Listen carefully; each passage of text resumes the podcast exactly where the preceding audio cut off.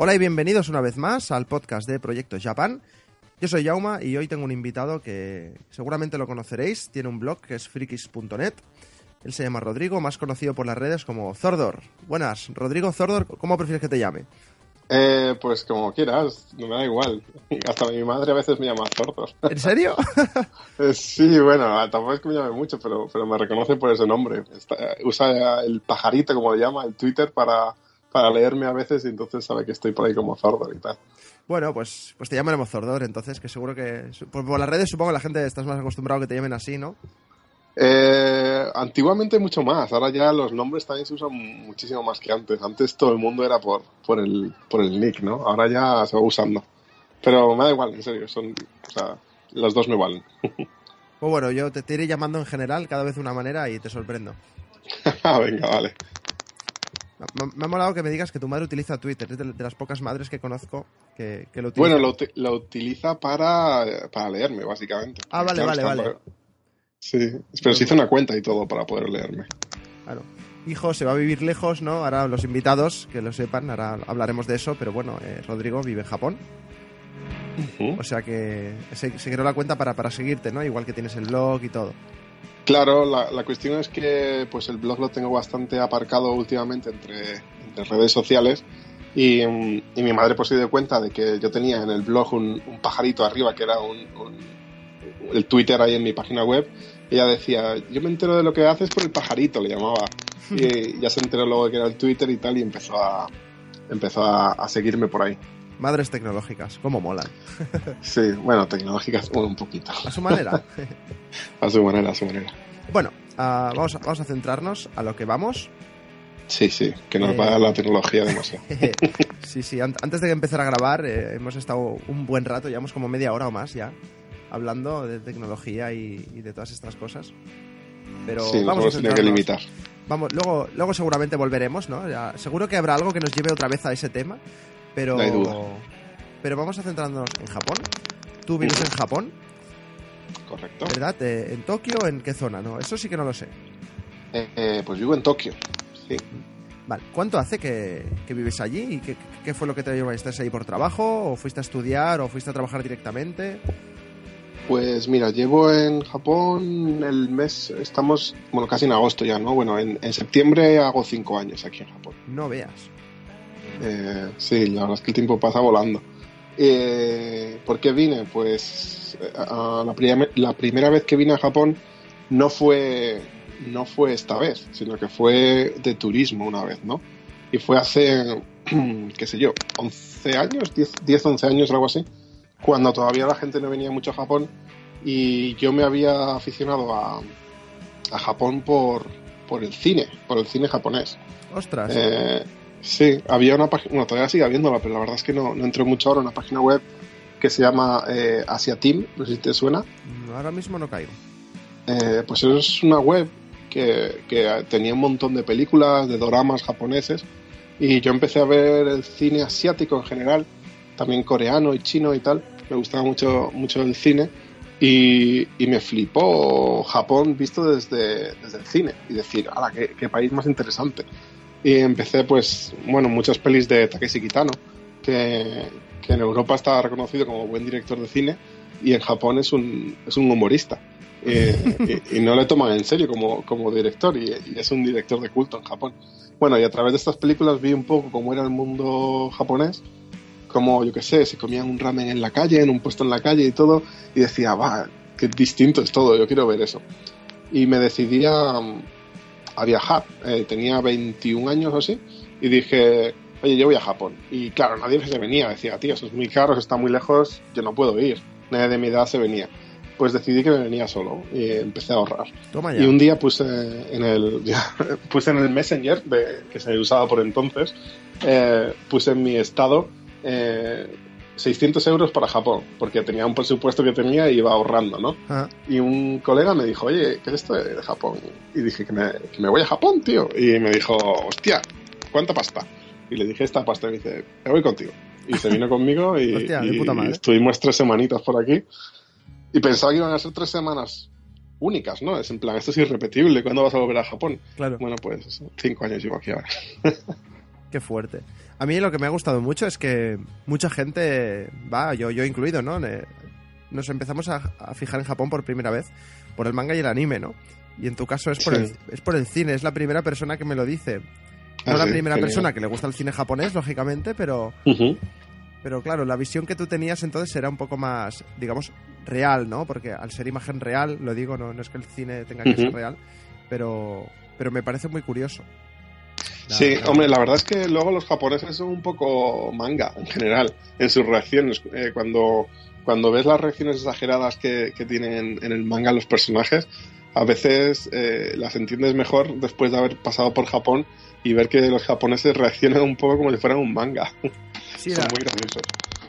sí, la verdad es que cuando, cuando estuve de vacaciones, me acuerdo que muchas veces le, le- le preguntábamos algo a alguien o, o consultamos una calle o, o cualquier cosa, ¿no? Y, y la, y la- la manera de, de expresarse o, o los movimientos que hacían, yo pensaba, tío, esto es un puto manga, ¿sabes? Esto es- Sí, sí, sí. Esto- Son muy, gesticulan mucho, parece que no, pero estoy dentro Pero de un anime, es muy fuerte. sí.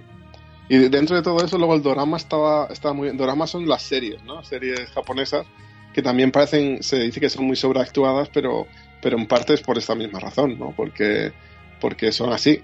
Pero eh, está muy bien si quieres ver eh, la, la cotidianidad, joder, ¿cómo se dice esta palabra? Cotidianidad de, de la vida en Japón.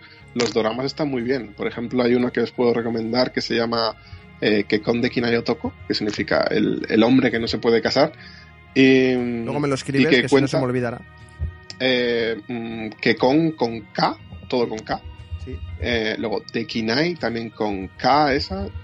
Eh, Otoko, también. Todo, todo lo que son Kakekikoku es con K en japonés. Ah, vale. Y lo demás no, no tiene sonidos raros, como, Apuntado. como suena. Apuntado queda. Y eh, es la vida de un soltero cercano a los 40 en Tokio. Y, y te cuenta cosas muy cotidianas, cómo va a hacer la compra al Convini, que son las tiendas estas 24 horas, como seguramente sabéis y tal. Y, y la verdad es que es, es muy interesante de ver. Hostia, pues le echaremos. Yo le echaré un ojo, por lo menos. A ver, a, a ver qué tal. Pinta. Recomendado. Pinta, recomendado, pinta sí, sí. curiosa y hace mucho.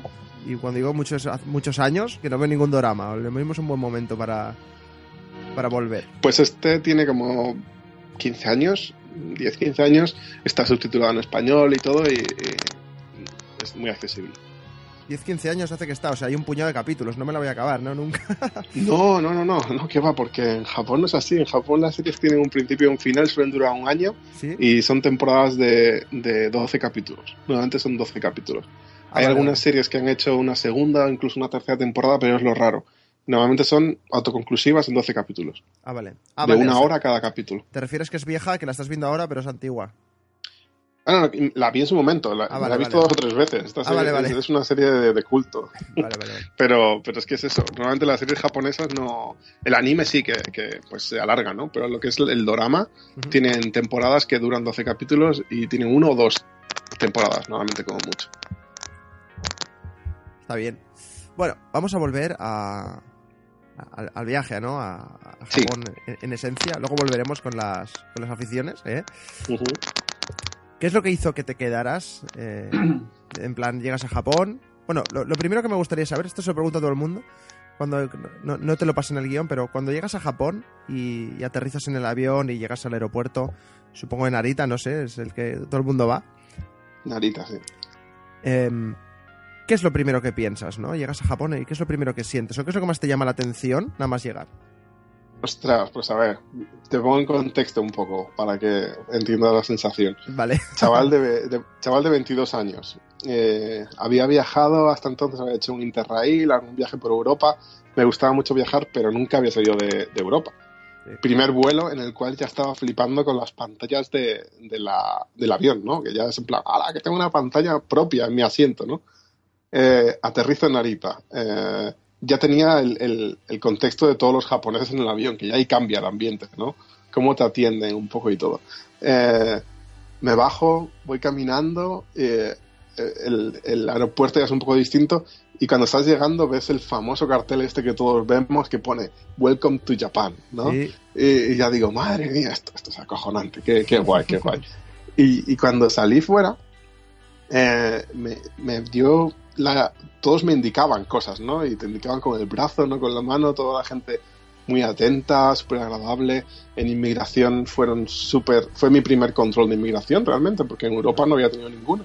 Eh, fueron súper amables conmigo. Eh, no sé, me pareció todo como muy correcto. Nos hicieron un control de, de, maleta también, pero el hombre nos lo colocó todo perfectamente, se ponía guantes para tocar todo. Pues entonces, la primera sensación fue esa, fue que todo nos trataban con un cuidado y con un respeto brutal, brutal, que, que yo no había visto en ningún otro lugar. Sí, eso. Yo, el control de inmigración, creo que no he pasado ninguno. o sea, ¿eso es cuando, cuando te hacen pasar por el arco y eso te refieres o.? Eh, no, ¿tú no has estado aquí nunca en Japón? Sí, estuve, pero no me. Claro. O al menos yo no, no pues el- control. No, sí, sí, sí, lo tienes que pasar. El control de inmigración simplemente es cuando te controlan el pasaporte. Ah, Y vale, te ponen vale, el vale, vale. Exacto, exacto. Sí, sí, sí. sí, te, te ponen el, el- el sello este con los tres, los 90 días, ¿no? Y ese es el control. Así Eh, que pasas por, la, por, la, por la cola que hay, que, este- que hay un tío en una cabina. ¿no? Y. Justamente. Vale, vale. No, Ahora, no, no me acordaba. ahora últimamente te hacen una foto y te, y te pillan las huellas dactilares también, Ostras, con una maquinita. Sí, fichado, ahí en plan. De aquí no te escapas. sí. No, yo no lo veo mal. Hay gente que, que le parece mal por la privacidad. Perdón, que le parece mal por, por el tema de privacidad y tal, pero no sé. Yo, tal y como está el mundo últimamente, no me parece mal que anden controlando Yo cosas. siempre digo. Más datos tuyos pones en internet y ni te enteras. Sí, sí. Ver, O sea, porque te cogen no, la tengo, huella no tengo problema con eso. Sí, Porque te cojan la huella no va a pasar nada. pues no, no creo. Pues eso. Y. Vale. Sabemos qué es lo que, lo que te llamó la atención. me, me hace gracia porque. o sea, me, pa- me parece muy bien, ¿no? De hecho, es, es muy, muy parecido a lo que pensé yo, ¿eh? Pero hay, una chica, no sé si viste la entrevista, creo que era con, con Ariadna Gibril. Eh, no, que. Creo que, creo que era ella, que le pregunté eso, ¿no? O, no sé si otra chica en un podcast, ahora no recuerdo. Y dijo, no, yo lo primero que pensé fue, me quiero fumar un cigarro.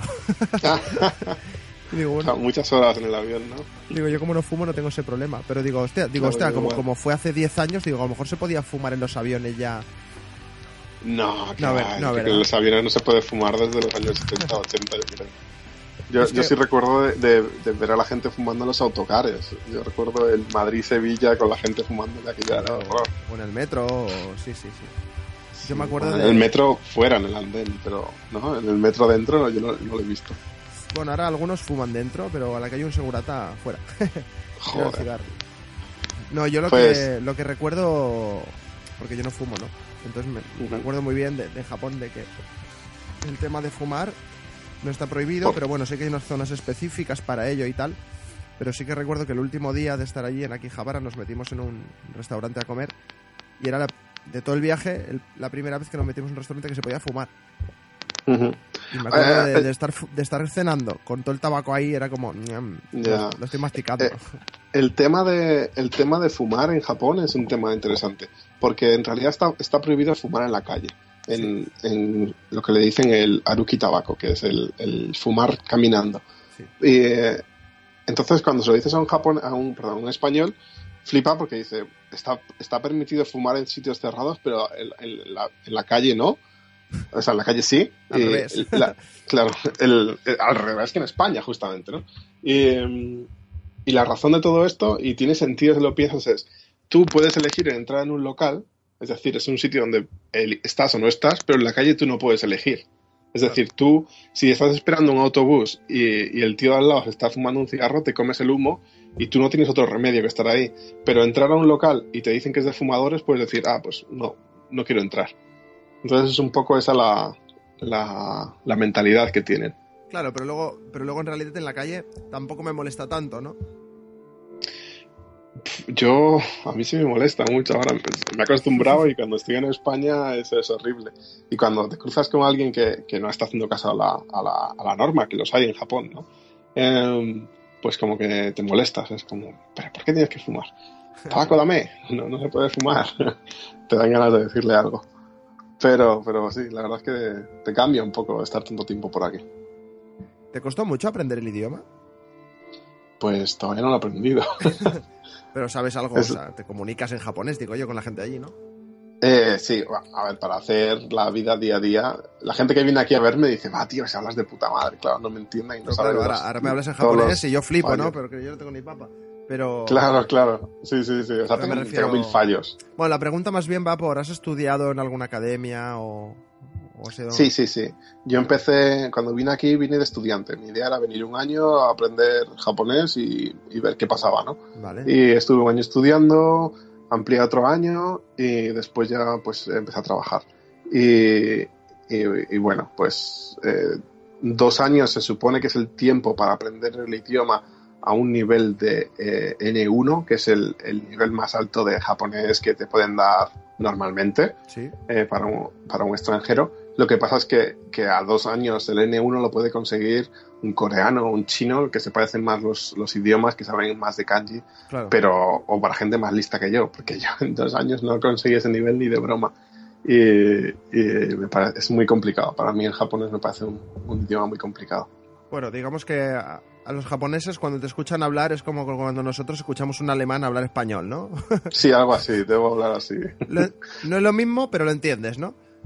Claro, claro. Yo creo que eso. Yo me puedo entender y en el trabajo, eh, si bien entre nosotros hablamos en inglés, eh, pero con, los vendors y tal tenemos que hablar en, en, japonés y, bueno, pues más que menos nos entendemos.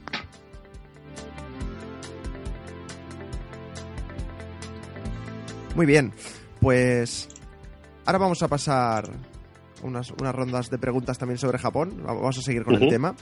Hemos hecho un parón, va a quedar un poco raro, ¿no? Pero hemos hecho un parón para ver si se estaba grabando bien. Pero... la técnica. Hay, que asegurarse, ¿no? Eh, esta pregunta se la hago también a todo el mundo, pero me encanta hacérsela sobre todo a la gente que, que vivís allí, que es ¿qué tiene Japón que no tenga España? Ostras, pues. Eh, mucho. O sea, es, que, es, un, país muy distinto. Entonces, eh, te podría decir los, tópicos y, todo. Y seguramente se va a parecer mucho a lo que haya contestado casi todo el mundo. Pero. Uf, eh, si, te empiezo a decir cosas que, que si la seguridad, cómo es la gente, el, es que es, es, lo que seguramente te había dicho todo el mundo. Pero yo en general para mí lo que me hizo quedarme de primeras fue que todo era muy, muy distinto. Eh, y es que yo pues he vivido en varios países y, me gustó, ¿no? Desde los 20 años empecé a viajar y me di cuenta, bueno, desde los 18 y me di cuenta de que, yo lo que quería era, era ver mundo y, ver cosas y después de vivir un año en Italia yo tenía la sensación de que más o menos ya conocía Italia y, y no me sorprendía ya lo que veía. Eh, y después de un año en Irlanda, pues lo mismo, ya, ya me había hecho la ciudad. Pues bueno, ahora llevo cinco años en Tokio, estoy muy hecho y, y cuando veo algo, cuando alguien se sorprende, cuando alguien de fuera viene y se sorprende de algo, me sorprende que yo no me sorprenda ya de ello. Y a veces cosas que, me parecen súper naturales, pues resulta que no lo son. Pero todavía es un país que, que me sigue sorprendiendo culturalmente, la gente, todo. Entonces, lo que más, lo que me parece que no tiene España es la capacidad de sorprenderme, sobre todo. Es la razón principal por la que estoy en, Japón. Pues me encanta que digas esto, además, eh, ahora luego diremos direcciones y demás, pero recuerdo el otro día, bueno, no sé si lo grabaste el otro día, escuché un podcast tuyo que decías eso, ¿no? De que cosas que para ti ahora mismo, después de llevar muchos años allí, para ti son normales, quizá para, para nosotros, la gente que no vivimos en Japón, son cosas ahí súper extrañas, ¿no? Eh, o sea que recomiendo a la gente que siga tu podcast en Spreaker, porque ahí Rodrigo va subiendo podcasts pequeños, ¿no? Bueno, hay a veces que grabas 5 minutos, a veces que graba 20 minutos, ¿no? Pero que va hablando del día a día y de cosas que le van que él va viendo en Japón. Y, estaría muy bien que todos los que estáis escuchando esto ahora mismo, pues que cuando acabéis de escuchar el podcast, obviamente, ¿eh? vayáis a su web, que es frikis.net, y, y desde ahí podréis escuchar directamente los podcasts y si no, en Spreaker, si tenéis la aplicación, que yo me he suscrito desde ahí, pues buscáis por Zordor o por Rodrigo Fernández o por frikis.net, que es como lo encontré yo. Y, os escucháis los podcasts que, él va grabando, porque la verdad es que dice cosas muy interesantes. ¿eh? Luego hablaremos de alguna en concreto que me ha hecho gracia. Pero... Gracias, gracias. La, la, verdad es que soy muy caótico en los podcasts porque no tengo regularidad ninguna ni tema concreto. Porque no es que hable ni de Japón ni que hable de tecnología, o es que, no sé, cada vez hablo de lo que me apetece, la verdad. Sí, la verdad es que me gusta porque la, la, la página web tuya no, no te conocía, ¿no? Ni sabía que eras tú, pero hace muchos años que la conozco y alguna vez, no voy a decir que fuera un lector regular porque te mentiría, pero sí que la sí que la conocía. De hecho, la conocí hace tiempo porque hace, hace, hace tiempo tenía un podcast y luego un videoblog que se llamaba Soy Friki. Uh -huh. Y me acuerdo que cuando estuve buscando dominios, ¿no? Para la para esta para este podcast, eh, uno de Viste ellos. que este estaba pillado. Vi, vi que se estaba pillado. Digo, ¿quién será este tío? Y dije, hostia, pero, pero mola, ¿no? Digo, vi en Japón, estaba explicando sus cosas, tal. Y, y, me, y me gusta mucho. Y me gusta sobre todo porque no. Al contrario, que no, no, digo que sea malo, ¿no? Pero al contrario de la gente que, que he entrevistado hasta ahora, que la mayoría pues tienen blogs de. o que hablan de Japón, o porque han estado allí, o, o hablan de sus viajes a Japón. Tú hablas de Japón, sí, porque vives allí y te pasan las cosas allí, pero hablas de todo un poco, de tecnología, de, de Japón también, de, de, de, otros viajes, o sea que me, es una página sí. es una página personal bastante completa. Me, me, recuerda un poco a mi blog personal, que lo tengo abandonadísimo, pero que, que hablas un poco de todo. Y, haces podcasts, para... grabas vídeos, de todo. De, de primeras para mí eh, el venir a Japón pues sí que fue venir a Japón y cuando vine la primera vez hacía entradas sobre Japón y cuando estuve el primer año aquí también publicaba más sobre Japón en sí. Pero ahora mismo Japón para mí no es eh, la razón por la que escribo en el podcast y tal. Para mí Japón es mi vida, el día a día. Claro. Entonces eh, no puedo centrarlo en eso. Primero porque si lo hago como si fuera un, un, un blog sobre Japón, sobre costumbres y no sé qué, hay gente que lo está haciendo ya y que lo hace muchísimo mejor. Y, y, y me voy a meter ahí. No, creo que todos conocemos blogs como el de Héctor eh, o como el de Flappy, eh, donde ya están haciendo ese trabajo muy bien. Entonces, ¿para, ¿para qué voy a escribir yo estas cosas? Eh, si me dan mil vueltas ellos. Bueno, siempre cada uno aporta su visión personal, ¿no? Yo creo que, que la manera de escribir que tiene y, y todo. Yo hace poco descubrí el blog de, creo que era Ikisuki. Ikusuki, un grande. Ahora, grande, ahora no, sí, sí. no, no, lo he pronunciado bien, ¿no? Eh, no, no, no lo conocía y, o sea, la, había oído hablar porque por Twitter y tal, y el otro día dije, hostia, voy a empezar a seguir el blog. Y me, me gusta mucho la manera que tiene de escribir, ¿no? Más como de estar por casa, a, a, su manera. Ikusuki es un grande. Ikusuki es, eh, si os gusta Japón y queréis ver alguien que os cuenta todo, porque os lo cuenta todo eh, desde dentro, 100%, sus sentimientos, cómo es ahora estar casado con una japonesa, tener un hijo con una japonesa que tiene ahora eh, de, un, chaval de, de, Bilbao, de Zaya, que está, que está viviendo aquí ahora, os lo recomiendo totalmente. Eso sí, no lo leáis en la oficina porque a lo mejor acabáis llorando mientras leéis el, las entradas porque el tío sabe tocar la fibra sensible, eh, es un tío grandísimo, es un gran amigo y, y va, su, su, blog es genial. Tiene un libro que publicó hace poco con las entradas de su, de su blog, se llama Afinando un sueño. Bueno, es, es, es brutal. Es un, si os gusta Japón, no os perdáis Ikusuki porque es, es uno de los mejores podcasts eh, que hay sobre Japón. ¿Hace podcast también? Perdón, he hecho podcast, un blog. ¿no? Ah, vale, vale. Soy, digo, hostia, digo, me suscribo ya. no, que va, que va, que va. Pues sí, lo, lo, descubrí hace poco, además me hizo gracia porque hace poco en, en 4, en la cadena de televisión española aquí, ah, hicieron sí. el programa este fogones. De, fogones lejanos, ¿no? Y me acuerdo que, que luego me suscribí a su blog y vi que había sido él el que había el que había salido, ¿no? Bueno, una, una de las muchas personas que salió. Siempre me hace gracia uh -huh. a mí, ¿eh? Ver cuando, cuando hacen cosas de esto en callejeros o, en, por, o viajeros por el mundo, cosas, programas de estos. Sí. Siempre me gusta ver a la gente que sigo en los blogs y tal. Sí, sí, sí, sí. Por ahí también estuvieron Chiqui, de albaceteño en Japón, otro blog curioso. interesante. Y, y, Guille de, de, ¿cómo se llama? Nerelorco o algo así se llama su, su, blog, que es una locura del blog también, está muy bien. Todos muy recomendados. Ah, mira, este último no lo, no lo conocía pues luego, luego te paso el enlace. Y, y, bueno, está, está, interesante. El tío está pirado. Es un tío muy loco. Bien. Bueno, antes de, antes de empezar a hablar de, de frikis.net y tus proyectos y tal, como me has dicho que. Como me has dicho que te gustaba que empezaste a aficionarte a Japón por el cine. Uh -huh. Mira, a todo el mundo, mucha gente le pregunto que me diga tres lugares de Japón que, que recomendaría visitar. Pero bueno, yo voy a decir que me digas dos o tres películas así de visionado obligado? Ostras, qué buena pregunta, me encanta. eh, si me hubieras dicho los lugares hubiera sido más típica, pero la de, la de las películas me ha, me ha, gustado mucho. La primera, sin lugar a dudas, eh, película japonesa y que me encanta es eh, Kikujiro no Natsu, que en español es El verano de Kikujiro. Es una película brutal. Es de, Takeshi Kitano. Él es el director y es el actor.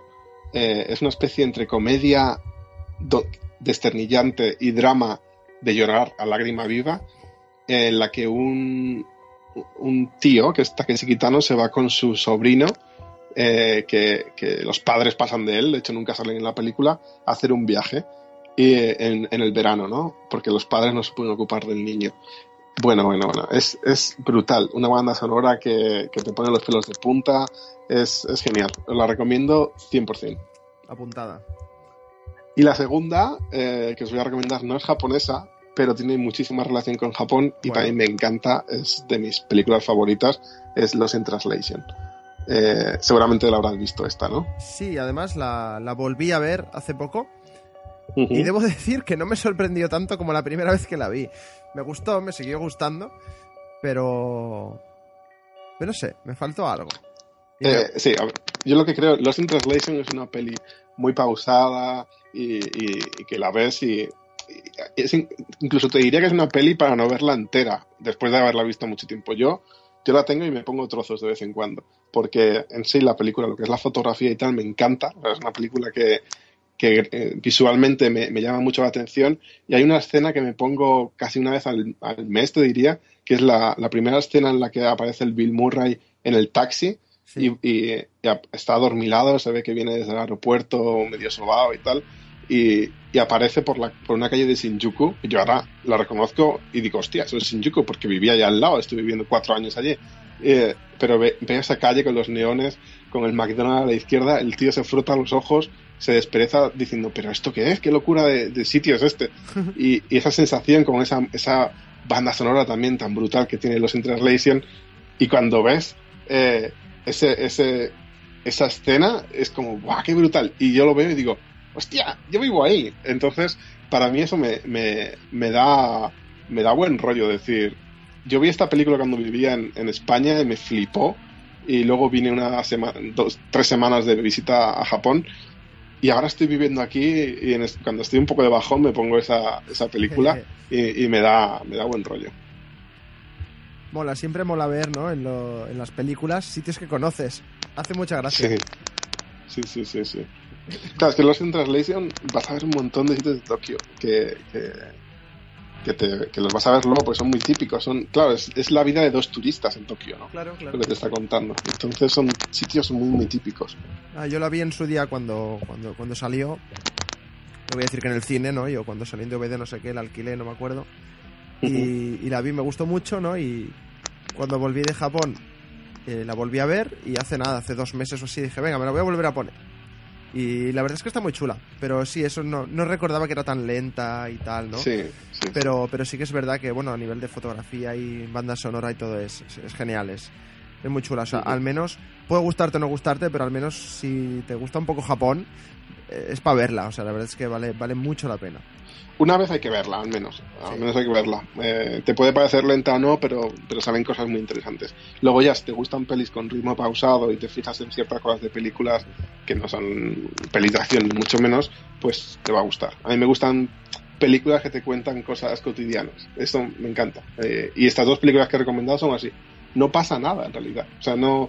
No, no hay un final así épico ni nada. No, es son pelis que te cuentan una historia. Exacto. Bueno, y sale Bill Murray, que siempre mola. claro, y sale claro. Scarlett Sí, Johansson, que mola siempre también. Que mola más. Que mola, que mola el doble. Claro. pues, eh, y, lo- y algo que tienen en común estas dos películas que, que me encanta es que tienen dos bandas sonoras brutales. La- habré escuchado cada una de estas mil veces, pero sin exagerar, o sea, mil veces. Es, eh, es brutal, estas bandas sonoras. Eh, os las recomiendo a tope. Eh, son bandas sonoras tranquilas que os podéis poner si eh, queréis pensar o cualquier cosa estáis trabajando, os las podéis poner y os van a encantar. No sé si os gusta el- el- el tipo de música, claro, pero a mí me flipan. Sí, yo soy muy de bandas sonoras también, ¿eh? La verdad es que cuando veo una peli De hecho, cu- cuando voy al cine siempre me quedo a ver la- los créditos porque me gusta ver los créditos, porque hay créditos de, de películas súper chulos, pero porque me gusta mucho también la banda sonora. Y muchas Sí, veces sí. me espero ahí al final de los créditos que siempre sale el- la banda sonoras, ¿no? Y ahí con el móvil corro me apunto el autor o, o el compositor o lo que sea para luego buscarlo. Es una cosa que, que me gusta, sobre todo cu- cuando estoy trabajando o cuando estoy aquí haciendo cosas para el blog y tal, pues me las pongo de fondo. Y también pues eso, pues para recordar momentos o... Sí, las bandas sonoras molan, ¿eh? Mm. En general. Sí, el- eh, estas dos bandas sonoras, cuando escuchas las canciones te recuerdan a esos momentos. No son estas que dices, hay, hay, hay bandas sonoras que las escuchas y dices tú, ¿y esta canción? Cuando, cuando la ponen, ¿sabes? Que, yo qué sé, sobre todo estas que son eh, películas que en las que te ponen canciones comerciales, ¿no? Sí. Que ponen, yo qué sé, eh, la de Daredevil esta, ¿no? Que tiene ahí que si Evanescence, que si no sé qué, no sé qué. Claro. dices tú, bueno, pues están metidos 12 temas que, que están en la radio, que suenan mucho y que en sí están bien, pero, pero es que no los recuerdo en la película en ningún momento. claro. Yo ayer... Pero estos no. Ayer iba, iba en el tren y con mi novia y, y estaba escuchando la música en el iPhone y me salió la... Me lo pongo muchas veces en aleatorio. Ujú. ¿Tú has visto la película Kikas? Sí, sí, sí, sí. Pues hay, hay una, hay una canción de la película que siempre que la escucho se me pone la piel de gallina porque es que la escena es tan buena que es cuando en la, en la Kikas, la, la primera, ¿no? Cuando el chaval está como delante de, de una cafetería de noche que, que va a buscar un gato que es perdido Sí. y, y vienen unos, unos gamberros y le empiezan, a, matones, le sí. empiezan a zurrar, ¿no? Ujú. Que el tío Ostras, pues no recuerdo que suena en ese momento. Pues suena una canción que se llama Omen, que es de, de Prodigy, creo. Ajá. Que, bueno, joder, es un grupo conocido, con lo cual podría considerarlo comercial, ¿no? Pero es el momento. Pero le pega, le pero- pega, ¿no? Es el momento de que, de que le dicen, pero chaval, ¿no tienes miedo a morir? Y él dice, no, prefiero. No me acuerdo qué dice, ¿no? Dice, prefiero morir a que unos pringaos como vosotros se queden en esta calle, no sé, no sé, les, les, les- les suelta una charla, ¿no? Y entonces empieza a sonar la música así, rollo electrónica, y empieza a repartir hostias, se empiezan a pegar de hostias. y ese momento de la peli, tío, es, muy, muy bueno, es muy épico. O sea, es de los Qué mejores. grande, qué grande. Es, es de mis escenas de peli favoritas, de todas las pelis que he visto. o sea, ese momento, con esa escena, con esas palabras, con esa banda sonora, eh, es buenísimo. Genial, genial. Claro, pues esa es, esa es la sensación que vas a tener con estas películas. De si te gusta ahí un momento, momento de escena más, más banda sonora, más todo ambientación y tal, y crea ese, ese momento perfecto. Sí, la verdad es que es que mola, mola. Y la de Kick-Ass no, no tiene nada que ver con Japón, ¿no? Quizá un poco la estética en algún Friquismo. momento, ¿no? Friquismo, pero... Pero, pero Sí. si, no la, si, no la, si no la habéis visto los que estáis escuchando esto, mirarla porque, porque mola un montón. Y la segunda, pues, está muy bien también. Y sale Jim Carrey, Ujú. también mola. ¿Sale Jim Carrey? Sí, ¿Has visto la 2? Sí, sí. sí. El que hace de, Ostras. el que hace de, de, cap- de cap- de- de jefe del grupo. ¿Y sabes que montan como un grupito? Hostia, ¿es Jim Pues- Carrey? ¿En serio? Claro, tío, el, el que hace de. El que tiene el perro. Es, Sí. es- es el Jim Carrey. Lo que pasa es que lo ponen con la máscara y lo ponen súper bien. Ah, no, no, no lo sabía. Joder, no, no me he enterado. Y No sí, bueno, sé si la has visto en japonés o en español, pero La he visto en inglés. en inglés, claro, no sé. Es que yo me acuerdo que, como en español siempre intentan que los dobladores Claro. sean los mismos. Pues enseguida te das cuenta. Claro, que yo a Jim Carrey siempre lo había visto en, en español, en Claro. Ace Ventura, en La Máscara y todo esto, ¿no? Eh, y, y, ostras, claro, no me di cuenta de la voz. Pues me acuerdo que cuando salieron las noticias de, hostia, Jim Carrey va a aparecer en Kikas 2 haciendo el papel este, ¿no? Y todo el mundo pensó, uff, va a ser esto muy chungo, ¿no? Y no, no, no, la verdad es que el tío... Jim Carrey es un buen actor. Sí, sí, sí. Tanto si hace comedia como si hace... Sí, sí, sí. O sea, hace que cualquier cosa. ha- hace papeles de drama buenos también. O sea, no te digo que sea eh, tío de Oscar, pero el otro no día actor. aquí la de Olvídate de mí, que no la he visto todavía. está muy bien, está muy bien, sí, sí. Pero mira, ¿ves? Ya nos hemos desviado. Siempre digo... Yo se lo digo a todo el mundo. Yo, te yo siempre lo digo a todo el mundo. Yo te paso el guion sobre Japón, pero luego vamos a hablar de otra cosa. Ya tenemos que hablar eh, proyecto Japan sobre cualquier cosa menos Japón. Claro, tío. Bueno, si no sería muy aburrido, ya te digo, ¿eh? hablar siempre de... Está claro. porque- No, no, claro, eh, hay- que darle un poco de contexto al tema para que cada uno hable de cosas distintas, que si no todos decimos lo mismo. Bueno, ahora vamos a hablar de algo totalmente distinto, que solo tú puedes hablar de eso, que es de, de tus proyectos. Tú tienes un blog, ¿no? Que es frikis.net, ¿vale? Según he leído, pues ahí pues has ido contando siempre tus viajes, tus cosas, ¿no? Sobre todo para ti, por lo que he leído, para que tu familia pues pueda saber qué es lo que estás haciendo y todo eso, ¿no me equivoco? Sí, correcto. Em, Inicialmente empezó porque me pillé el dominio para trastear cosas de servidores y tal, y, em, y tenía el correo, me monté un servidor de correo y dije, hostia, esto que es una lástima que no use la página web, ¿no? Y, y dije, ¿qué hago aquí? Y monté un, un B2 que se llamaba, que era el predecesor a WordPress, antes de WordPress. Y después de tenerlo, eh, pues cuando me fui a viajar eh, de Erasmus a Italia y tal, empecé a escribir cosas para que mi familia estuviese al tanto. Y empecé a tener visitas y lo convertí en menos personal, porque cuanta más gente te visita, te da un poco más de palo Claro. eh, que sea tan tan personal, ¿no? Y porque hay gente que te critica tu vida personal, cuando dices tú, ¿y quién eres tú para criticar mi vida personal? Bueno, pues soy un lector porque tú eres el que lo has puesto online. Y dices tú, pues tienes razón. si pones algo en, en online te, te, te estás exponiendo a esto. Entonces, bueno, pues siempre al final eh, contamos una parte de nuestras vidas, aunque sean blogs personales de, de Japón, siempre pasa esto, ¿no? Que, que son Claro. personales hasta cierto punto. Luego también grabas podcast, ¿verdad? Esto, pero por lo que he visto, ¿no? Si so- solo grabas los podcasts que, que subes a Spreaker o Eh, eh, mi, yo soy un, me encantan los podcasts, me parece, me parece brutal. Eh, yo estaba metido en el tema de los podcasts cuando empezó en España. Yo estaba en Italia entonces eh, y estaba metido como en el mundo de la podcastfera, que éramos muy, muy poquitos. sí, Cuando empezó José Antonio Gelado y tal, que te sonará como el padre de los hombre, podcasts, por ¿no? supuesto. Y, y yo hice ahí un podcast que se llama Mochileando, Ajá. que era mochileando, un viaje de un podcast de viajes, viajes diferentes, decíamos al principio. Y, y contaba cómo hacer viajes mochileros por el, por el mundo. Y contaba cómo venir de mochilero a Japón y tal. Y me gustaba bastante hacerlo, pero solo llegué a seis podcasts porque, bueno, no, no me dio mucho tiempo, o sea, no, no tenía luego tiempo de continuarlo por, por razones que no venía al caso. Ah. Pero empecé ahí y siempre escucho un montón de podcasts y me llamaba la atención. Pero ahora no tengo tiempo de sentarme y de ponerme a hacerlo todo ahí bien. Entonces ahora simplemente grabo con el móvil, Spreaker en un momento, zas, y lo saco tal y como sale y me he dado cuenta que es la única forma de que pueda tener un podcast. Es algo que está muy de moda ahora, Spreaker, grabar desde el móvil, pero este en verdad me encanta porque si encuentras a alguien que te gusta cómo habla, ¿no? Pues yo qué sé, yo me puse a escuchar tu, tu Spreaker y enseguida me enganché, ¿no? Cuentas las, las cosas de una forma rápida, directa y a tu manera. Y está chulo porque en Spreaker normalmente la gente, pues eso, graba podcasts cortitos y tal. Y es como que cada día abro la aplicación en plan, venga, a ver qué ha subido la gente, ¿sabes? Y sabes que no te vas a tener que tirar ahí, pues yo qué sé, cuando acabe de editar este podcast, pues a lo mejor dura 45 minutos.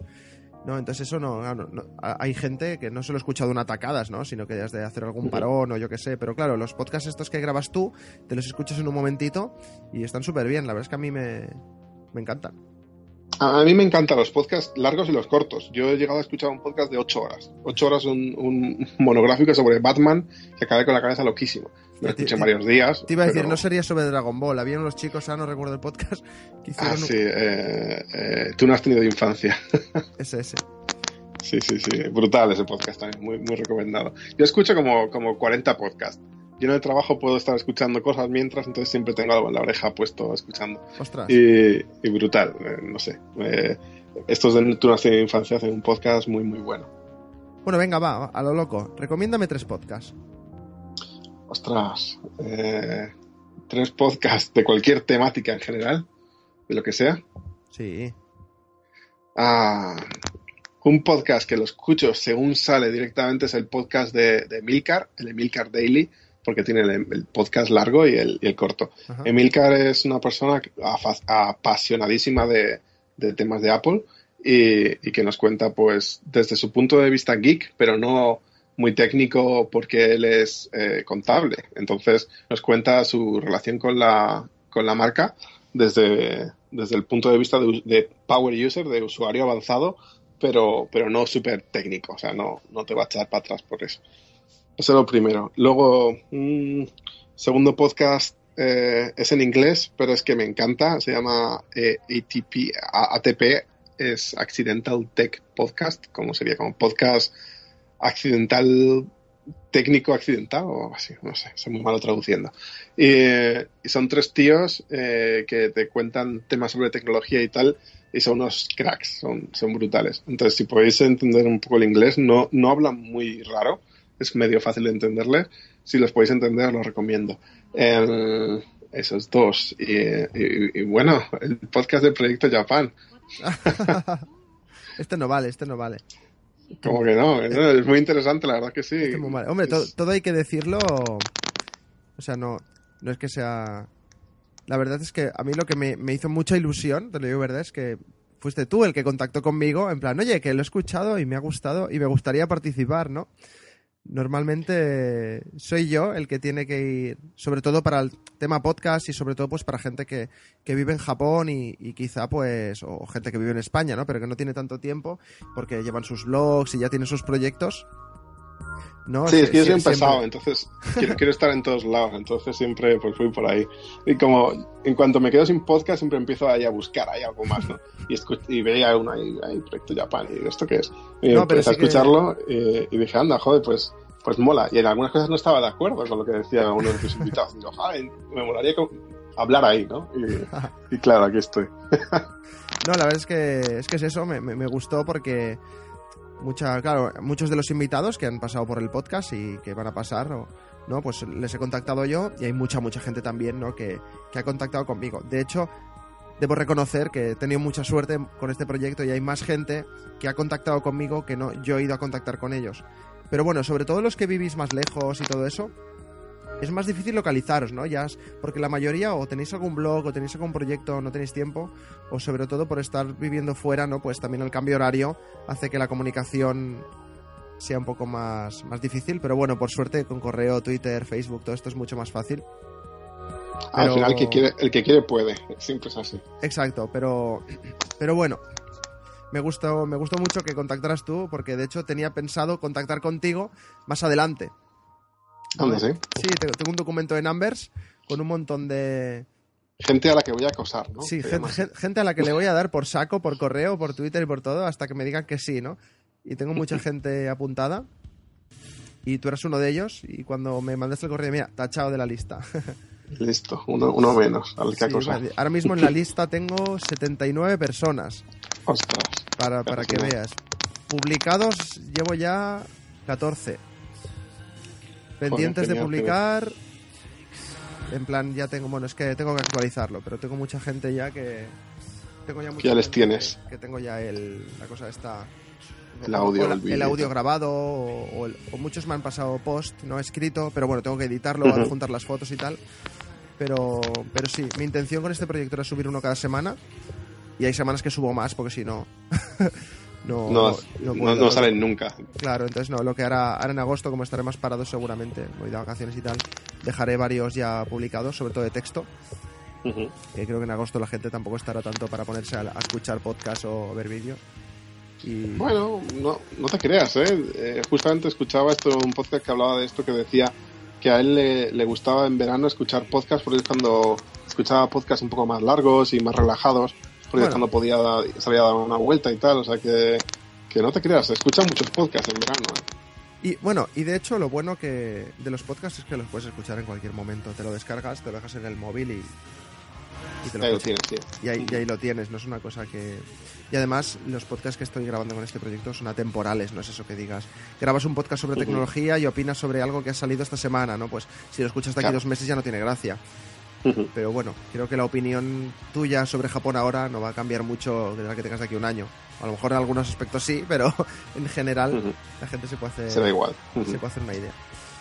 Vale, pues de sí que tienes la web, los podcasts y un proyecto que, si, te digo la verdad, no, no he podido ver todos los vídeos todavía. De hecho, tenía intención de, de acabar de vérmelos hoy, pero como me adelantaste un día la grabación, no me ha dado tiempo que es que estás grabando una serie de vídeos que se llaman The Geek and the Freaky.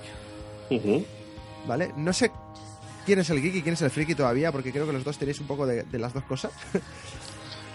¿Vale? Pues, pero, pero, bueno, es un, es un. Para poner en situación a los oyentes, pues es, una serie de. Como un videoblog, ¿no? Una serie de vídeos que estás subiendo junto con, con Kirai, que pues, también tiene un blog muy conocido sobre Japón. Muy conocido, bastante. Bastante, bueno, de hecho creo que es el, más conocido, yo diría. Si te pones a buscar podcasts o vídeos o blogs vaya sobre Japón, debe ser el primero que te aparece en Google. De hecho, yo creo que fue el primero que conocí yo hace muchos, muchos, muchos años. O sea que me gustaría saber un poco de, de, dónde sale la idea de hacer estos vídeos y, explicar un poco en qué consiste.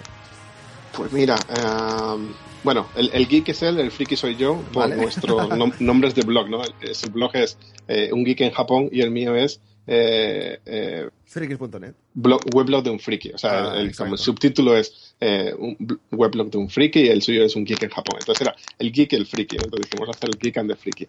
Ah, pues esto como nació, eh, remontándonos a, los pasados, a, los pasados, como ya no sé ni hablar, remontándonos al pasado, em, cuando yo estaba en Italia y, empecé a darle un poco más de caña al blog, eh, no había mucha gente escribiendo blogs, esto era hace 10 años o así.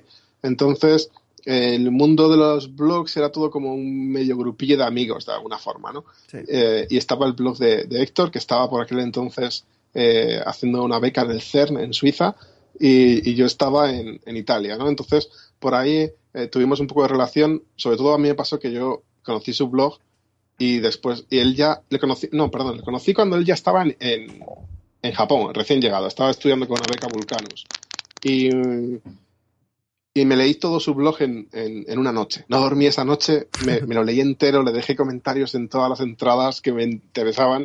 El tío debió acojonarse un poco, creo que puso una orden de alejamiento frente a mí o algo así.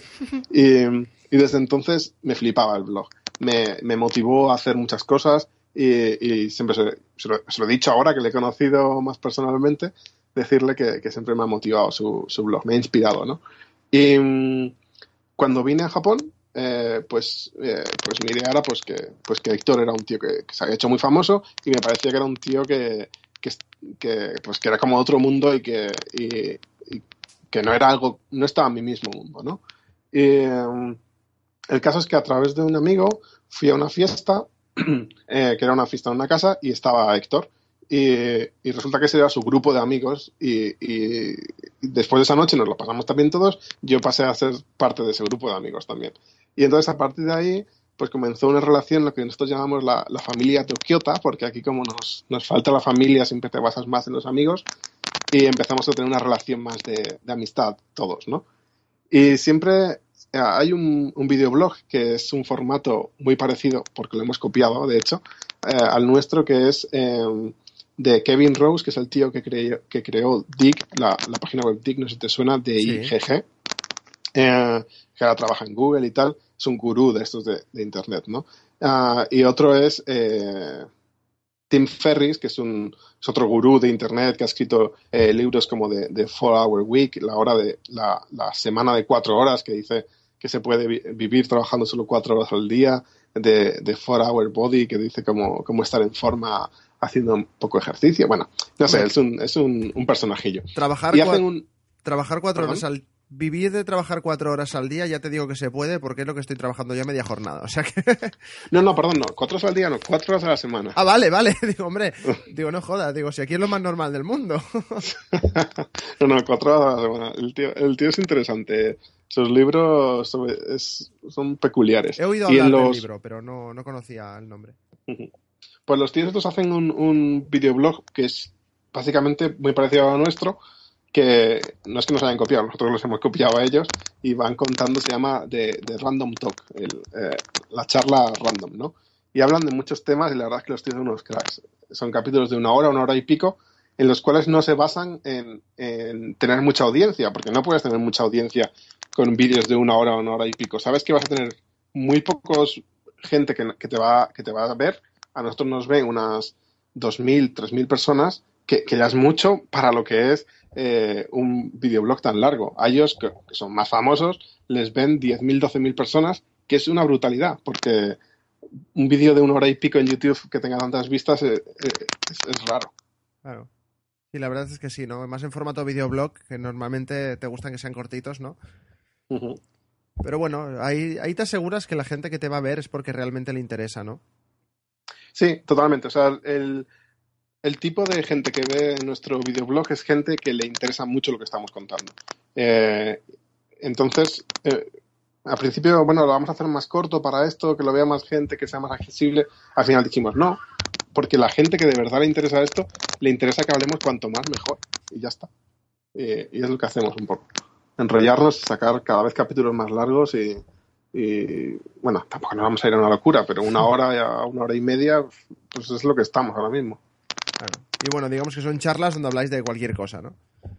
Sí, sí. Se han ido creando un poco unas secciones así informalmente tenemos el, el Guru Talk, donde hablamos ahí de, cosas, de, temas ahí más gurús, un poco a nivel de, un poco humorístico, porque claro, nosotros no nos consideramos gurús ni mucho menos, y, Gadget, Inspector Gadget hablando un poco de cosas de, tecnología, siempre presentamos alguna cosa que, nos hemos comprado, como dice un, un, seguidor en mi Twitter que me dice, el de Geek and the Freaky es el, el, el videoblog del tío este que se lo compra todo, para referirse a mí, que se lo compra todo. Pues no puedo evitarlo. También he, leído por ahí que también nos ayuda a montar el vídeo y todo Capitán Urias, ¿no? Sí, joder, sin, él no podríamos, el, el videoblog sin él no, no sería videoblog. El quinto capítulo que es el más recomendable. Que es el que no he visto eh, todavía. es, es, el mejor. Eh, y para mí, de hecho, hemos grabado otros dos más que no están publicados y están lejos de ser tan buenos como el quinto. Está mal que yo diga que es bueno, pero es que a mí es que me hace mucha gracia. Eh, hay una primera escena que grabamos con el Capitán Tsukemen, que no sé si has llegado a ver ya. No, no, no. Capitán Tsukemen es un personaje que creamos que es, es un colega nuestro que cogimos y le dijimos, oye, mira, vente para acá, vamos a grabar contigo. Y el tío dijo, venga, vale. Lo que no te hemos dicho es que te tienes que poner un disfraz de estos de, Power Ranger. y se pone un disfraz de Power Ranger y nos fuimos a cenar a un sitio. Y el tío iba así. Eh, y luego, pues en el quinto capítulo hay una escena luchando contra otro personaje, con salvando a otra chica. Hay tres personas disfrazadas y es una especie de corto de, de cuatro o cinco minutos que es que yo, yo, lloro de la risa cada vez que lo veo. Y, y todo gracias. El vídeo montado en sí está gracioso, pero como lo han o sea, montado, sin montar está gracioso, pero como lo ha montado el Capitán Urias es la leche, o sea, es brutal con la música y con todo. Que la música es de, de Caraguapo, de, de Pepino, que también eh, tiene un, blog, aunque lo tiene muy abandonado últimamente y tal. Pues sí, la verdad es que, bueno, supongo que si alguien, si alguien vive en España y le gusta Japón, seguro que conoce el blog de, de Capitán Urias, que es la Arcadia, la Arcadia de Urias, creo que es .net. creo que sí. El tío ha estado muchas veces en Japón y la verdad es que vale, vale la pena verlo. De hecho, ya tengo confirmado por su parte, ahora te, hace mucho, ¿no? Ahora, escuchará esto y dirá, qué cabrón, el tío no me dice nada, pero no, tengo pendiente de quedar con él porque lo quiero, le, quiero grabar en vídeo directamente, le quiero hacer una entrevista en vídeo. Y entonces, como me resulta mucho más cómodo grabar por Skype en casa y tal, ahora no tengo tanto tiempo de grabar en vídeo, pero bueno, a la que pueda, a ver si era en verano que hay más tiempo libre, puedo contactar con él, a no ser que él se vaya de vacaciones. No, no, sé, hace muchos días que no, hace tiempo que no he hablado con él, pero eh, le dije, oye, ¿te, gustaría que te grabaran vídeo para el proyecto y tal? Antes de empezarlo, ¿eh? Y me dijo, sí, sí, Yauma, Juan Bulgis. Eh, se, apunta todo. Sí, sí, es, es, un crack. Y, bueno, y, a nivel de, de videoblog, él ganó un premio Bitácoras, o sea que. Sí, sí, sí. sí. Es un, tío, es un crack. No, le líes mucho, que tiene dos capítulos por, por editar. No, no, en todo caso es, quedar yo con él, grabarle yo y ya lo editaré yo, ¿eh? Lo suyo, o sea Sí, sí, sí. no, no, claro. No, el tema es que ahora eh, nosotros grabamos más de lo que el pobre Capitán Urias puede dar de sí. que, claro, le dedica tiempo porque lo monta todo de maravilla. Es, es un crack. bueno, vale, hay tres... Eh, bueno, no, me voy a extender demasiado porque me sabe muy mal, pero en media hora he quedado con otro chico para grabar, y pero bueno, tampoco falta mucho. Lo que sí que te voy a hacer, eh, de, las tres cosas, que, de tres posts que me llamaron la atención, quiero que, a ver si, te importa hablar de dos. El primero es, es un post que tiene mucho tiempo, que es de 2011, un post que escribiste que es Sobrevivir sin lavadora en Tokio. Anda. Donde hablabas de esto. Mi pregunta es, ¿tres años después, ya tienes lavadora? Ahora tengo lavadora, sí. Gracias a mi amigo, a mi amigo Carlos. Desde aquí un saludo si lo escucha. Carlos, Carlos Donde, que tiene un blog también eh, maravilloso, eh, que vive en Japón también, os lo recomiendo. Eh, me regaló una lavadora cuando se, se mudó y yo justamente me mudaba también, entonces ahora tengo lavadora. La razón por la que no tenía lavadora, que la leeréis vais a la, a la entrada en el, en el blog, es porque yo tenía una casa muy pequeña y tenía un hueco para la lavadora en la casa, pero como era tan pequeña, ese hueco lo que hice fue meter una estantería y meter un mogollón de cosas. Y al final nunca compré, nunca compré lavadora. y tiraba de estos, de las, de las coin laundry, ¿no? De estas de lavadoras de, de monedas, ¿no? Claro. Y eh, era un coñazo, era un coñazo. O sea, se, podía, se podía vivir sin ello, pero era el rollo de, pues tenías que irte, me metía toda la ropa en una bolsa del Ikea, me bajaba, la echaba ahí a lavar y tal. Y eh, bueno, pues ahora calidad de vida mejor. Lo que pasa es que si no tienes espacio, no tienes espacio. Y, y era un jaleo todo aquello. Claro. Pero sí, ahora tengo lavadora. Me alegro, me alegro que, que por fin vivas como una persona normal. Oye, pero eh, hay mucha gente, bueno, no te digo mucha gente, pero hay gente que no tiene lavadora. Y en otras culturas, eh, como la, la americana, es muy común no tener lavadora en casa. Es más típico que haya lavadora o, o esto, o lavadora común de monedas, o en el propio edificio una sala de lavadoras en la planta baja o en la planta bueno, yo- alta, donde van a lavar. Yo tenía algún amigo que vivía por el centro de Barcelona, en, en el barrio, barrio del Casco Viejo, en barrio gótico, que, que ahí pues muchas casas son muy pequeñitas y tal, y hay, hay un montón de lavanderías. Yo tenía amigos pues que no tenían lavadora y cuando se les acomodaba la ropa, iban abajo, lavaban la ropa, se ponían a leer y venga, y se la subían para casa otra vez. Sí. Yo, yo me iba a hacer la compra, como es un país tan seguro, Claro. Eh, Japón, pues yo lo que hacía es que me iba a hacer la compra, compraba, dejaba en casa, me bajaba otra vez, cogía las cosas y me iba. Eh, y sin problema. Cuando, cua- siempre que habláis del barrio gótico en Barcelona, siempre me imagino todo el mundo con, con sombra de ojos negra y cosas. Qué chungo, ¿no? Bueno. Suena así, bueno, una es, por la, tontería, es así por- que... es por la arquitectura, pero sí que Ya, ya, ya, ya, que, lo sé, lo sé. que también, que también hay góticos por ahí. Qué grande.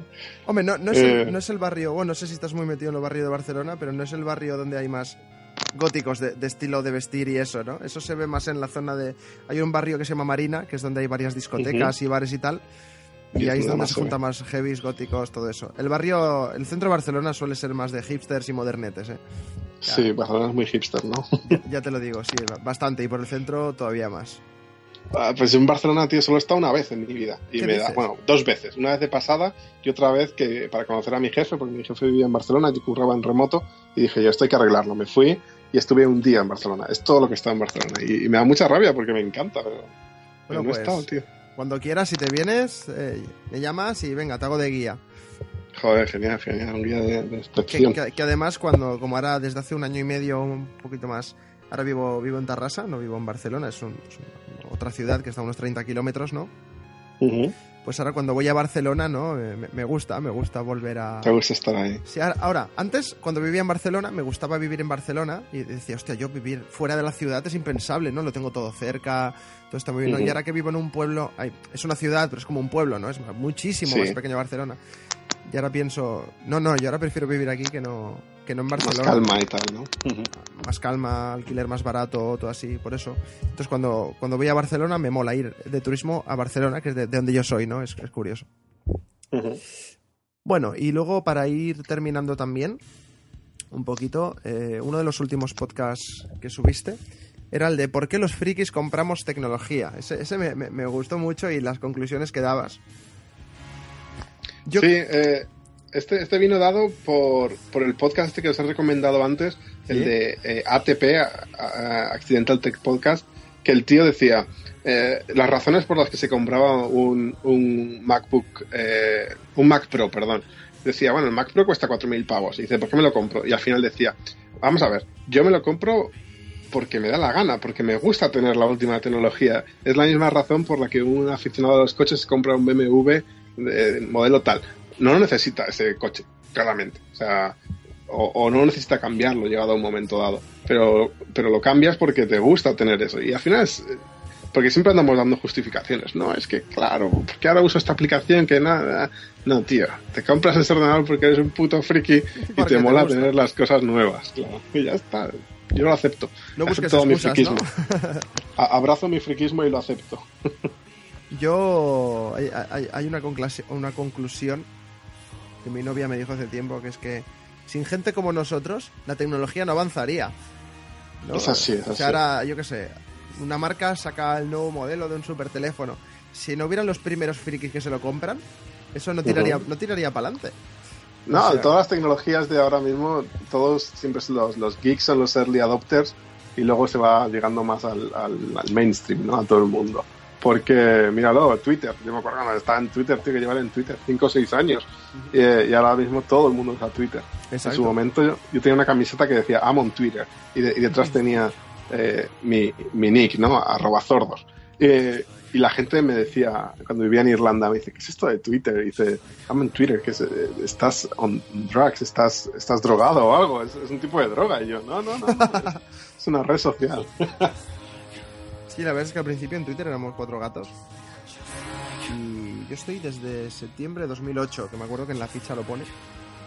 Ostras, ¿lo dice? Yo no. Sí, sí, te, sí te, bueno, yo desde. Si miras Twitter desde el móvil, Ajá. yo utilizo Tweetbot. Sí, yo uso Tweetbot también, sí. Pues, pues yo tengo la versión 2, no me la he actualizado. Yo no, no quería pagar la nueva, soy así de rata. Hmm. Pero si te vas a tu ficha personal, al, al iconito del usuario, ahí te pone In Twitter Shines desde tal fecha. O sea que Ostras. es curioso. Y sí, a veces con compañeros de, de, curro y tal, ¿no? Como, como me relaciono con mucha gente que le gusta mucho la tecnología y todo. Siempre decimos, nos picamos, venga, desde, a ver quién está antes, desde antes en Twitter o en Facebook o... Ostras, sí, sí, sí, pues te gano, tío. ¿Sí? Desde febrero del 2007, sí, sí, Ostras. que por aquí no me había fijado. Yo sí, ahora, es que ahora no... Se me ha quedado esto pillado. Ah, no, vale. Yo es de octubre de 2008, sí. Ah, tío, es, es anticuado. Tito viejo, no, y ahora ves que ya los canis y los garrulos han unido a Twitter, ya estás, estoy pensando ya en borrar, ¿sabes? Porque claro, hay, hay, que, hay que pasarse algo más hipster, Esto no, ¿no, puede ser, pero lo bueno de Twitter es que sigues a quien quieres y si hay alguien que no te molesta fuera, ya está. No, claro, claro, totalmente. No, cada, cada persona tiene un Twitter distinto. Lo que sigue una, un amigo tuyo, lo que sigues tú no tiene nada que ver, entonces tú es lo bueno, tú te haces un Twitter a medida, de alguna forma. No, y yo lo que trabajo mucho es con listas. Sí, pues mira, yo no, no, la verdad es que la gente lo usa mucho y yo no, no, yo soy más de, yo sigo a unas 150 personas como mucho y es lo que sigo y ya está. Me pierdo a gente, me pierdo cosas, pero, pero bueno, no, no, la verdad es que nunca he sido de listas. Yo antes sí que seguía a todo el mundo y tal, pero llegó un momento que, que, seguía a tanta, tanta gente, o sea, llegué a seguir como, pues a mí me siguen, yo qué sé, 2.400 y pico, y yo seguía a, a, a, a 1.500, o era una burrada, entonces claro, me nah, metí en el, me, es inviable. Te metes en el timeline y no ves nada, entonces empecé a hacer criba, empecé a eliminar un montón de gente, pero bueno, no es que eliminar, ahora sigo a 500 y pico solo, uh -huh. pero te, tengo como 4 o 5 listas, pues gente de mi curro, gente de temas relacionados con Japón, cosas de diseño. Entonces, cuando quiero. Y es lo que miras. Cuando quita. Y luego, en el timeline general, pues la gente que, que, realmente me interesa, entonces quiero que me aparezcan directamente, ¿no? Claro. Uh -huh. Es la... Sí, sí, yo creo que es una forma mucho más inteligente de usarla, pero yo nunca me, nunca me, me he aficionado, soy más de la, de la vieja escuela, cuando Twitter era súper sencillo, no había ni retweets ni nada. Que tenías que hacer los retweets, eh, tenías que hacer los replis escribiendo la arroba... Sí, sí, sí, o sea, es que, y de hecho no se creaba la, la conversación, no se podía seguir, tenías que seguir la mano por sí, las sí, horas y tal, no había Exacto. nada, no había nada de eso. Eran otros tiempos. Ay, los tiempos, que, los tiempos antiguos, vintage del, del Twitter, madre mía. Y la, y, y la, tecnología en general, si es que está avanza a un ritmo. Sí, sí, sí. Total, total. Bueno, pues ahora sí que te dejo. Si quieres decir algo o, o saludar a tus padres o, o, lo que quieras. Hola mamá, ¿qué tal? Estoy en no, el podcast. Pues, pues, mira, ya que estás dándome la oportunidad de decir algo, sí que quería decir algo. Porque, como te he dicho, eh, el resto de, de, invitados que tienes son gente muy interesante, que cuentan cosas brutales. Eh, siempre veo gente que, que son turistas, que, que, tienen otra visión distinta de Japón a la que puedas tener aquí después de un tiempo, y, y luego gente que vive aquí también. Eh, y un tema que se ha comentado y que me gustaría matizar es el tema de, de conseguir una visa aquí en Japón, que, que, que bueno. Una visa te refieres por, al visado. Al visado, sí, perdón, perdón. Vale. Visa es la palabra inglesa y estoy un poco inglesizado. No, ahora, ahora, la gente que escucha dirá, hostia, una tarjeta de crédito, vas al banco y la pide. Oye, pues no, esa es más jodida, ¿eh? Yo tardé más tiempo en conseguir mi, mi tarjeta Visa que mi visado. ¿En serio? En serio, es hostia. muy jodido conseguir una tarjeta de Visa. Yo la conseguí hace eh, unos meses. Ostras. Hace meses que tengo la, tarjeta, la tarjeta Visa. Hace tres años casi que, que tengo visado. Es, es brutal. Eh, pero bueno, sin entrar en ese tema, entrando en el tema del visado, eh, he, oído mucho que, que, en Japón es muy complicado conseguir un visado y todo, y, y, yo diría, es muy complicado conseguir un visado en otro país, en general. Estamos acostumbrados a trabajar en España, donde no, claro, obviamente es tu país, y luego a trabajar en Europa, donde también no puedes trabajar, hay, hay, hay, libre, ¿cómo se llama? Libre movimiento o algo así, ¿no? O sea que tú puedes irte a, otro país y trabajar en, en, Inglaterra o, en Alemania. Claro. Pero, pero en otros países no. Entonces tú vete a trabajar a Estados Unidos, vete a trabajar a, Sudamérica, vete a trabajar a cualquier sitio y, hacerte ese visado para trabajar va a ser costoso, sobre todo si es un país eh, de primer mundo, digamos, ¿no? Eh, entonces, irte a, trabajar a Estados Unidos es una movida del copón. Conseguirte la green card, que es el, visado de allí en Estados Unidos, es una odisea. Y, son muy, muy restrictivos y, lo controlan todo. Y dentro de esto, Japón es, un país bastante ah, abierto a todo esto. Lo que pasa es que Japón quiere un tipo de inmigración de trabajadores eh, concreto. Y, es normal, y es lo mismo que pasa en España, que cuando se lo explicas a alguien te dice que, es un poco racista y, no lo es. En realidad solamente es, una cosa de, lógica. Y es que eh, Japón, al igual que España, lo que quiere es una inmigración con estudios superiores y que, hagan cosas que no puede hacer un español o que no puede hacer un japonés. Eh, ¿Por qué? Porque no vas a importar a un trabajador para que te limpie una escalera cuando eso lo puede hacer cualquier trabajador local y hay paro en el país. Claro. ¿Qué es lo que pasaba en España? Que, los españoles, en la situación de, no crisis que había, o, de no crisis ficticia que había hace siete años, se le caían los anillos por limpiar escaleras. Entonces venían ecuatorianos que decían, eh, a mí me da igual limpiar escaleras si me das mil euros por limpiar una escalera. Y, ellos encantados, ¿no? O 500 los que le dieron. Entonces ellos encantados. Pero ¿qué es lo que pasa? Que, que eh, esos, eh, esos trabajos es complicado que te den una visa, porque porque el, gobierno lo que fomenta es que, se, que, haya trabajo interior, ¿no? Entonces, por eso, gente que te dice que, es muy difícil conseguir un visado, eh, muchas veces es que a mí me escribe mucha gente a mi blog y me dice, oye, mira, tengo 18 años, quiero ir a vivir a Japón, ¿cómo lo ves? Le digo, eh, no, pues si te vienes aquí vas a ir a estudiar. Sí, eh, y la gente, luego mucha gente se, se va a, otros, a otra persona para preguntarle a otra persona porque mi respuesta no le ha gustado. Y, no es que yo sea un cenizo, sino que yo creo que le estoy dando una visión realista del tema. Es, si no tienes estudios y no tienes una experiencia laboral, es bastante complicado venir a vivir a Japón. Em, si vienes a vivir a Japón es de venir a estudiar aquí. Puedes venir aquí a estudiar eh, dos años del idioma y, y, tres años de una carrera o algo así. Puedes hacer eso si tienes el dinero y los medios para hacerlo, perfecto. Y vas a, vas a meterte un poco en el, en el flujo de vida japonés de, terminar la carrera, conseguir un trabajo y todo esto. Vas a entrar en eso. Pero si quieres entrar en una empresa directamente, necesitas eh, tener unos estudios superiores, necesitas tener unos conocimientos que vayan a aportar algo nuevo a la empresa, para lo cual le, le merezca la pena contratarte a ti y no a un japonés que lo tiene a, o sea, que firma un papel y está trabajando ya. Para ti tienen que hacerte unos papeles, tienen que hacerte todo el tema del visado, tienen que hacerse tus sponsors que son un poco responsables de ti en el país. Entonces, eh, tienes que ser apetecible para ellos. Si no, van a ir a por un japonés. Lógico, lógico. No sé si me explico.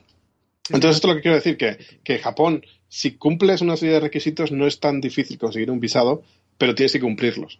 Claro. Entonces, eh, gente que queréis venir a Japón a vivir me lo preguntáis un montón y aprovecho esta oportunidad que tengo aquí para decirlo. Eh, primero, estudiar, terminar vuestras carreras, haceros un, perfil laboral interesante, apetecible. Entonces, cuando ya seáis apetecible para una empresa japonesa, venid para acá.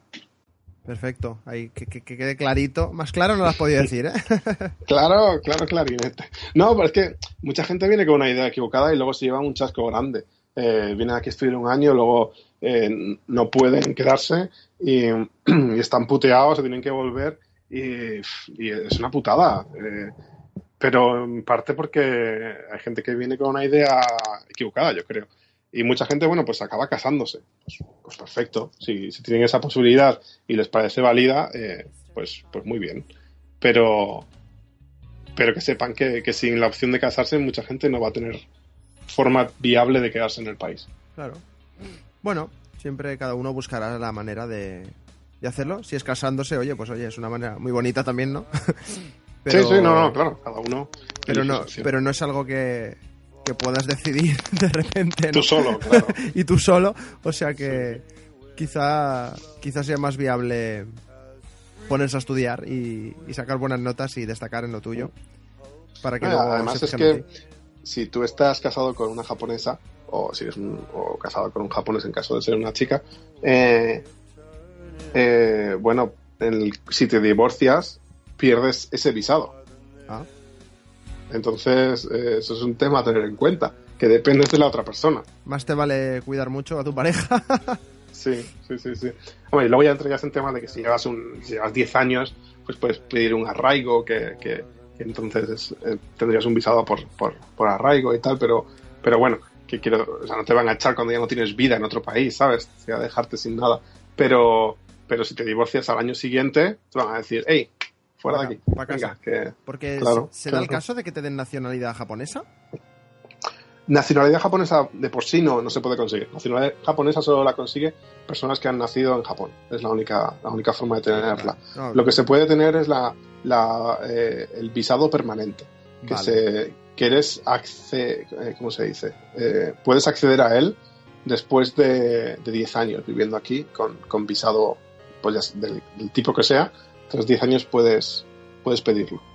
Vale, vale. Como aquí, ¿no? Que te dan tarjeta de residencia, pero luego te dan el DNI, ¿no? Pues lo mismo. Sí, sí, Pare- sí. parecido. Nosotros tenemos aquí la, la tarjeta de, de Gaijin, de Alien. Alien, ca- ahora han cambiado de nombre, no se llama ya ¿Ah, así, sí? Porque había gente que le, le ofendía. A mí me parece muy gracioso ser un alien. Hombre, mola, es más friki, ¿no? Sí. Bueno, pues. Pues nada, por mi parte, si no quieres añadir nada más, por mi parte ha sido todo un placer. Ha sido una charla muy entretenida.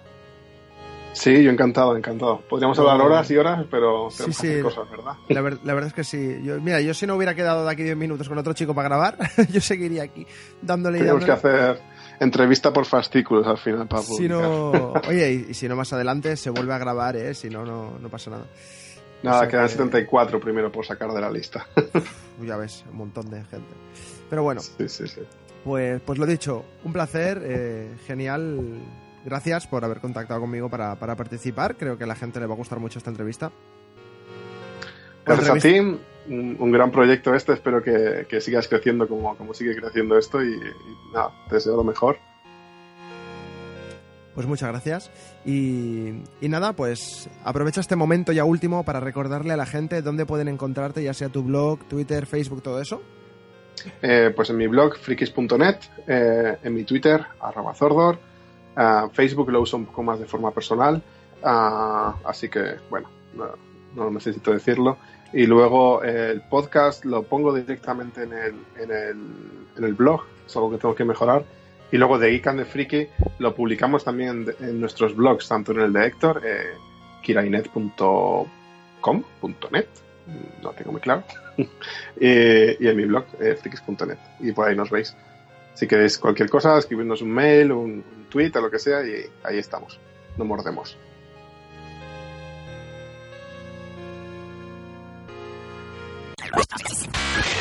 Vale, perfecto. Ya, un- una última pregunta. Esto no sé si lo pondré. Ujú. ¿Zordor viene por los Power Rangers? ¿Qué? No, qué venga. es que, ojo, eso fue una putada. Te tío. lo habrán preguntado 20.000 veces, ¿eh? Pero no me podía, Sí, no me tío, podía ir sí, sin sí, sí. El tío, el, el de los Power Rangers se llamaba Zordon, con N. Zordon. Ah, Esto es verdad. Y, y resulta, tío, que, que yo decidí este nick eh, hace mucho. En el instituto estaba yo, cuando tenía 14, 15 años, porque quería. Yo estaba metido en temas ahí online, de servidores y de cosas raras. Y, y dije, tengo que hacerme un nick, ¿no? Todo el mundo tiene un nick. Y dije, a ver, ¿cómo? Y dije, ah, me llamo Rodrigo y en el colegio me llamaban Zorro, porque era, era un cabronazo.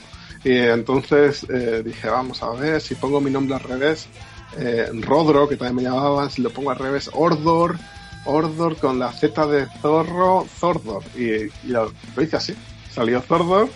Y, y al poco tiempo de yo ponerme este nick, de ya empezar a usarlo, eh, salió la serie de los Power Rangers y salió Zordon y todo el mundo se partía el culo de mí. Es verdad, era Zordon. es, es mi estigma. Tengo, tengo colegas que me llaman Zordon, de hecho, los cabrones. En plan cabroncete, ¿no? Claro, sí, sí. Tengo, no tengo amigos, tengo llenas.